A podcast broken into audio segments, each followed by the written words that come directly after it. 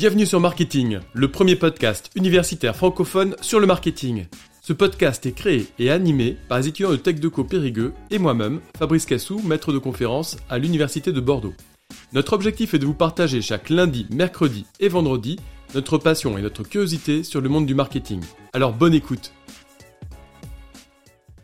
Aujourd'hui, nous allons nous interroger sur le fait de concilier le citoyen et le consommateur. En effet, on peut décrire le citoyen comme quelqu'un qui défend des valeurs en adéquation avec le contexte, par exemple écologique ou économique.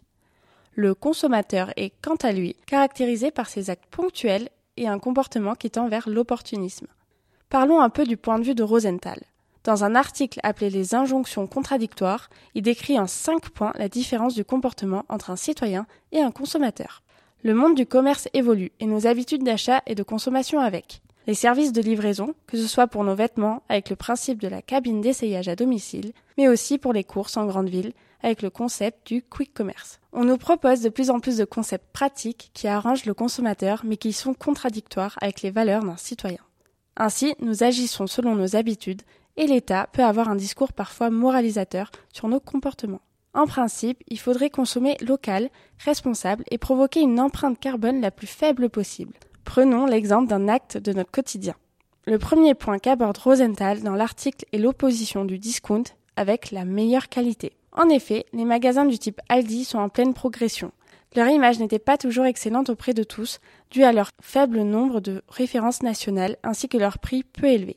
Cette image est en train d'être redorée. On peut en effet concilier ce type de supermarché avec une approche plus citoyenne, soutenant l'agriculture française et le Made in France. On peut vous donner un exemple concret d'un discounter qui déploie de nombreuses stratégies pour améliorer le réseau. Si l'on vous parle de Lidl, cela vous parle peut-être. En effet, la célèbre enseigne de discount proposant des produits de qualité, mais tout en étant totalement abordable pour chacune des cibles. Récemment, Lidl a décidé, avec l'aide d'un de ses partenaires, pour les journées européennes du patrimoine, de l'ouverture de nouveaux magasins, de nouveaux bâtiments en construction durable, mais ce qui nous intéresse le plus, l'ouverture de quatre bâtiments réhabilités. La démarche éco-responsable de l'enseigne fait parler, et Lidl espère heurter l'esprit des consommateurs pour essayer de les sensibiliser à mieux consommer et à prendre exemple.